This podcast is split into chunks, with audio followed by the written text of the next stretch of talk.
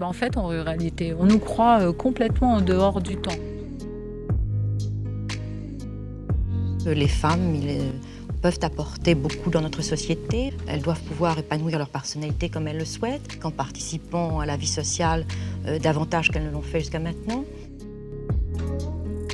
Ça, on a une qualité de vie euh, que j'échangerais pour rien au monde. Hein. Bienvenue dans Les femmes de nos campagnes. Je m'appelle Jessica Zeganadin et j'ai souhaité donner la parole à des femmes qui ont fait le choix de vivre en ruralité. Ces femmes, trop souvent invisibles de la scène médiatique. Elles sont mères, célibataires, veuves, sorcières, épouses, vieilles filles, jeunes. Mais elles sont avant tout des femmes libres qui ont fait le choix de vivre en campagne. À travers ce podcast, elles ont accepté d'exprimer leur choix et leur combat au quotidien.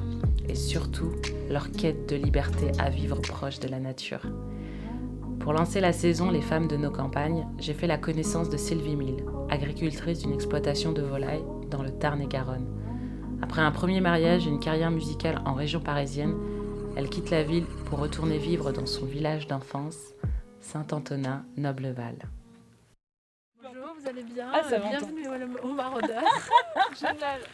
Salut Sylvie. Sur la ferme du Maraudeur, sur le site de Malter. Sur le site de Malter. Donc c'est effectivement, euh, on, met marque, on marque ferme de Malter mais c'est le maraudeur. Sylvie, bah, merci de nous accueillir. Merci de participer à notre première émission sur les femmes de nos campagnes. Et donc toi, en tant que femme euh, qui vit euh, en campagne, c'est quoi pour toi la vie d'une femme à la campagne? Alors la vie d'une femme à la campagne, c'est euh, avoir du bien-être de vie pour tous les jours parce qu'on vit, enfin moi je vis dans, dans le lieu de mes vacances. C'est mon lieu de, aussi de, de racines puisque mes arrière-grands-parents étaient nés ici. Donc du coup c'est le bien-être euh, pour moi quand je sors tous les jours, je suis dans un lieu de vie qui, qui est en rapport avec mon bien-être. Après, c'est aussi... Euh, être en recul par rapport à la société et aussi pouvoir voir l'évolution pour peut-être euh, réaliser un petit peu euh, certains, euh, certaines directions qui sont à prendre, qui sont plus importantes, bah, peut-être pour mon bien-être à moi, mais aussi pour le bien-être de la société. On a tous les poulets qui viennent de sortir, c'est ah super. c'est une super belle image. Un beau petit paysage là qu'on a, une petite vue sympa. On parlait du bien-être. Si on fait attention à, nos volailles, parce qu'on ne va pas faire euh, de l'éthique euh, que pour les, les humains, on fait aussi de l'éthique pour nos, volailles. Donc, ils passent la journée dehors, euh, ils ont l'aliment à l'intérieur et l'eau à l'intérieur parce qu'avec les normes sanitaires, maintenant, on est obligé de suivre énormément de choses. Mais quand un animal est bien aussi, eh ben, il va être euh, pour tout ce qui est euh, nécessaire à l'humain. C'est-à-dire qu'on va retrouver toutes les protéines, les minéraux, tout ce qui a besoin notre corps. Euh, et, indirectement, eh euh, on fait du bien aussi aux générations futures.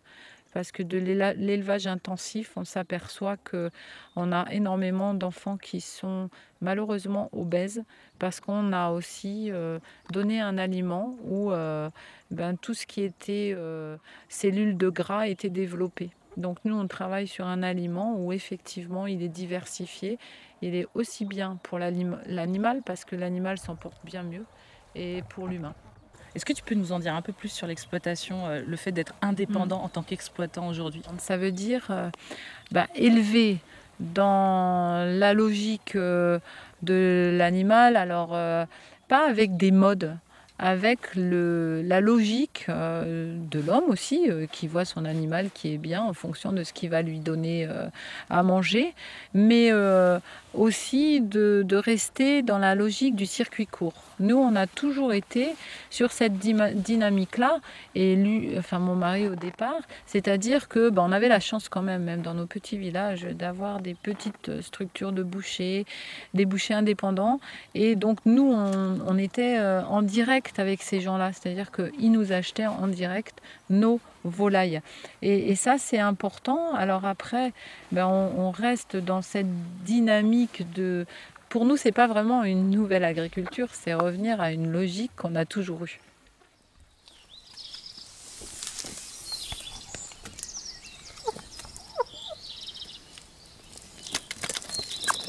Oh.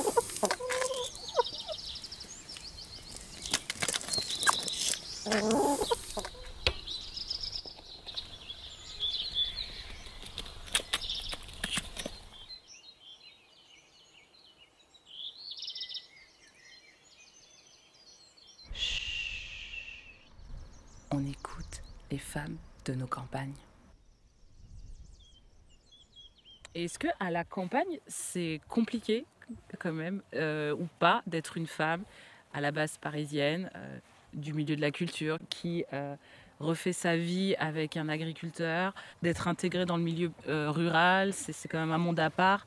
Est-ce que vous, ça a été une difficulté? Alors moi c'est un peu particulier parce que déjà c'est mon village d'enfance. Donc j'avais beaucoup beaucoup d'amis euh, déjà dans le milieu aussi agricole, puisque il y, avait des, il y a toujours des fêtes agricoles, mais euh, j'étais déjà euh, bénévole dans ces fêtes, donc il y en a beaucoup que je connaissais. oui, c'est vrai, je suis arrivée, il a fallu que... un truc bizarre, c'est que quand je venais en vacances, je prenais beaucoup l'accent quand je venais ici. Et puis quand je suis arrivée à m'installer ici, à partir du moment où j'ai pris l'accent, on m'a dit, oh mais toi, tu es parisienne. Et ça, c'était très compliqué parce que je fais toujours attention maintenant à pas le prendre. Parce qu'on s'est moqué de moi parce que je prenais l'accent soi-disant pour faire comme les autres. Alors que ce n'était pas vrai puisque quand je venais en vacances, que je remontais à Paris, euh, on ne me comprenait plus là-haut parce que j'avais un accent très pointu ou très fort, comme on dit. Donc euh, ça, c'est quelque chose, c'est la première difficulté qui pour moi a été. Et puis après, euh, même avec mon mari, souvent on en discutait, je lui disais, mais attends, toi, on te considère d'ici.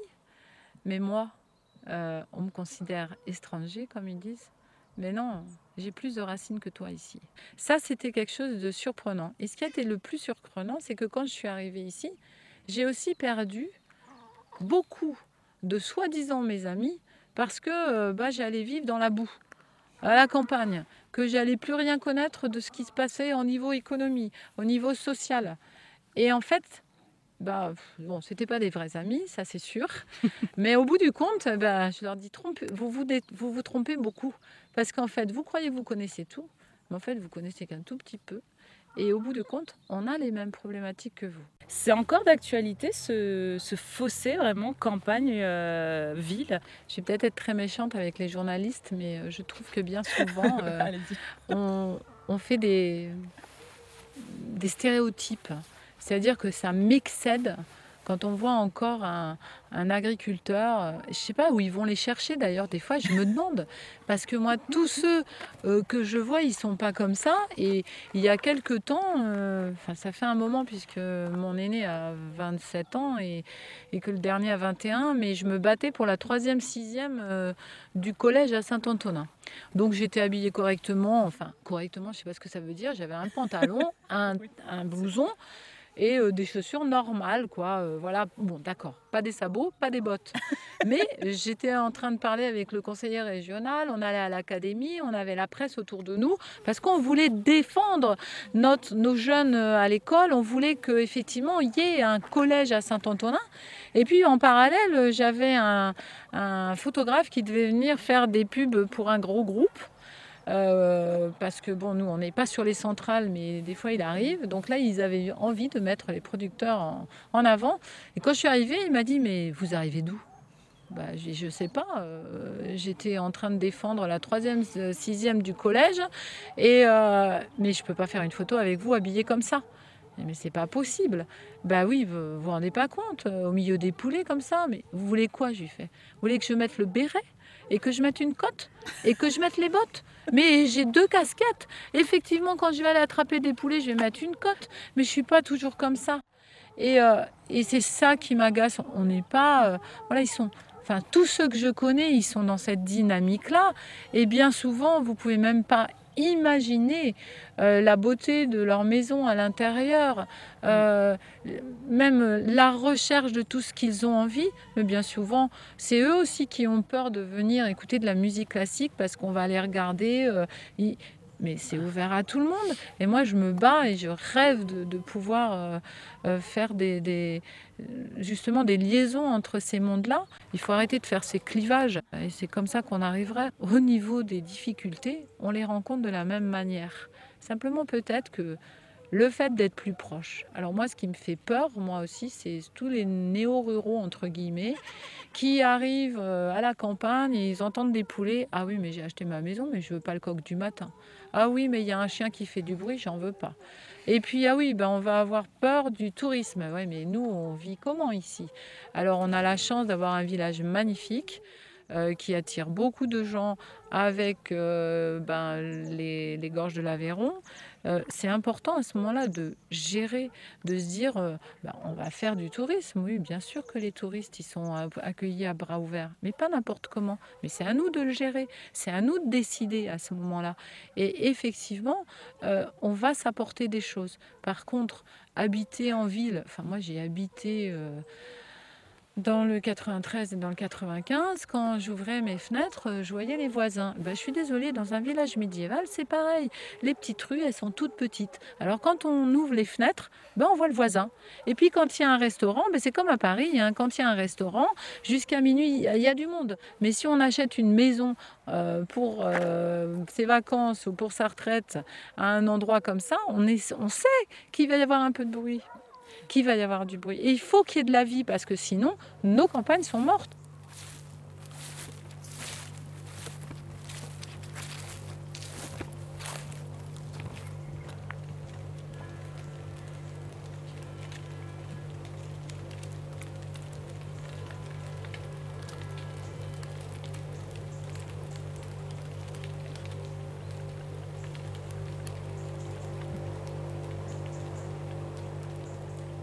On entend beaucoup euh, dans le milieu agriculture ce, côté très familial, mm. même une pression familiale quand même. Est-ce que euh, vous l'avez ressenti vous? Est-ce que c'est un poids la famille? Alors oui, c'est il y a plein de points d'interrogation.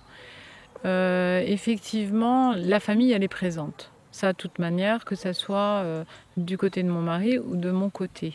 Donc la chance qu'on a eue tous les deux, c'est que euh, ni l'une ni l'autre, puisque ma mère était aussi veuve depuis pas longtemps, euh, ont accepté euh, l'idée de la famille recomposée.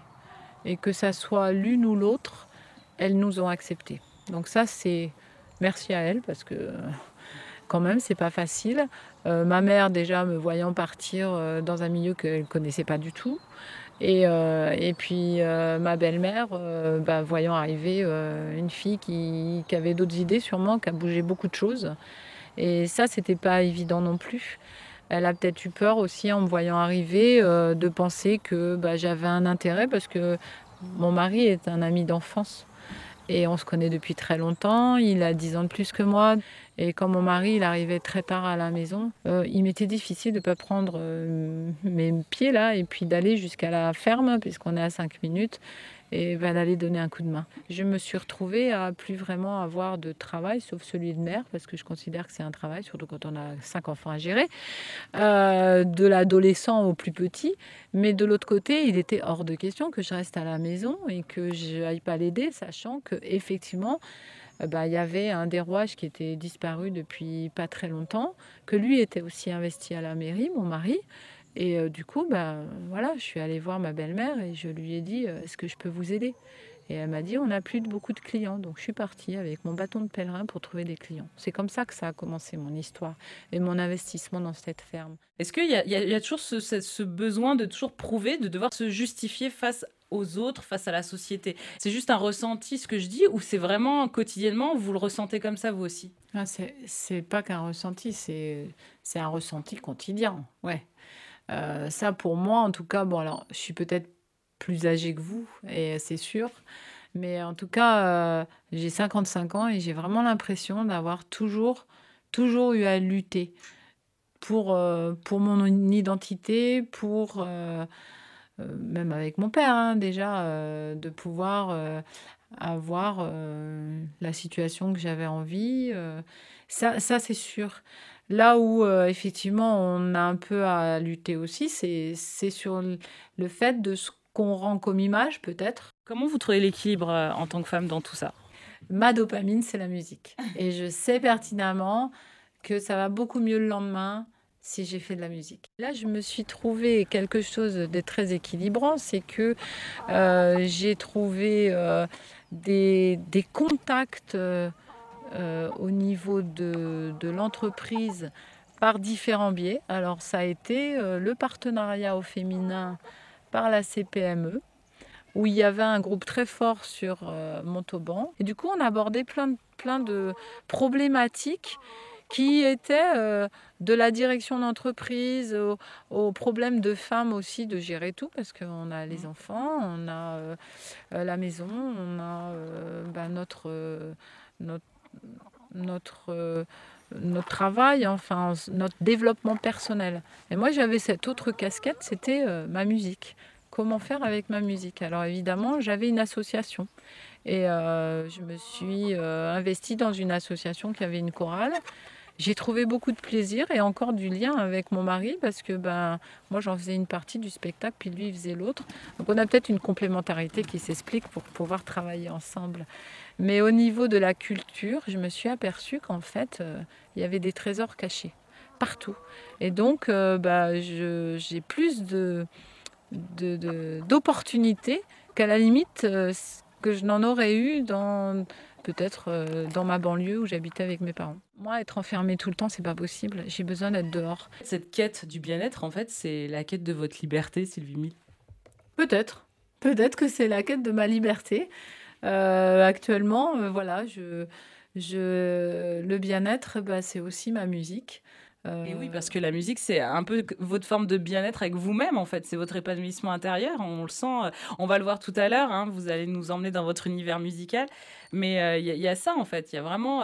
vous avez un peu toute cette branche. Vous avez su équilibrer un peu votre vie par cette quête du bien-être.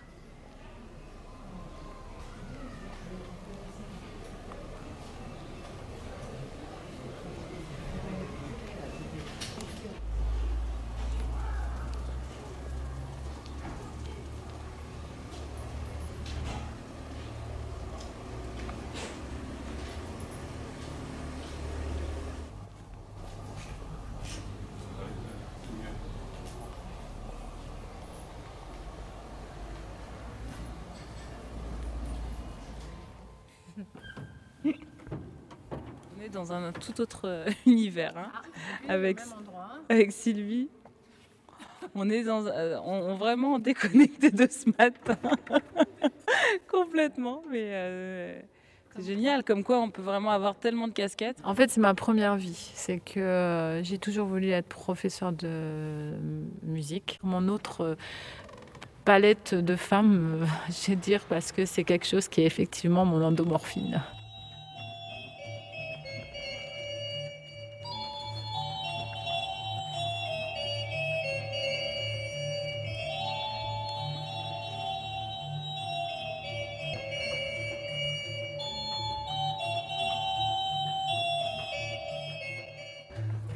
C'est un petit chant de Noël C'est un petit chant de un Noël provençal. Mais bon, j'ai pas les jeux pour, alors je suis en train de chercher ce que je peux faire. Les jeux, c'est-à-dire les sonorités. Alors, qu'est-ce que vous faites avec vos pieds, euh, Sylvie, là? Je vois euh, sur des, des, je sais pas pour moi c'est des bouts de bois, je ne sais pas, je, je comprends pas très bien. Alors en fait euh, l'orgue pour moi c'est l'ancêtre un petit peu euh, on va dire du synthétiseur, mais ça marche comme un peu un accordéon, c'est-à-dire que il y a du souffle à l'intérieur, il y a des tuyaux posés à des endroits et on a des claviers. Alors ça peut être un, ça peut être deux, ça peut être jusqu'à cinq ou six.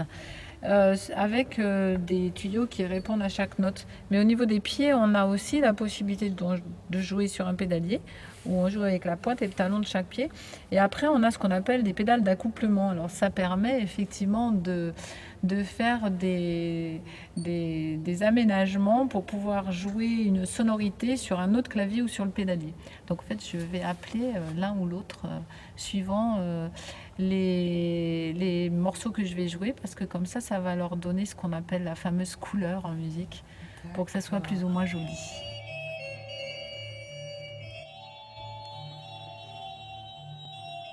Qu'est-ce que vous leur dites en fait aux personnes qui euh, sont toujours en train de dire ouais mais la campagne on est un peu seul au monde c'est compliqué, on est un peu loin de tout. Il y, a comme encore cette étiquette d'isolement qui rime avec ruralité. Qu'est-ce que vous en pensez, vous, aujourd'hui?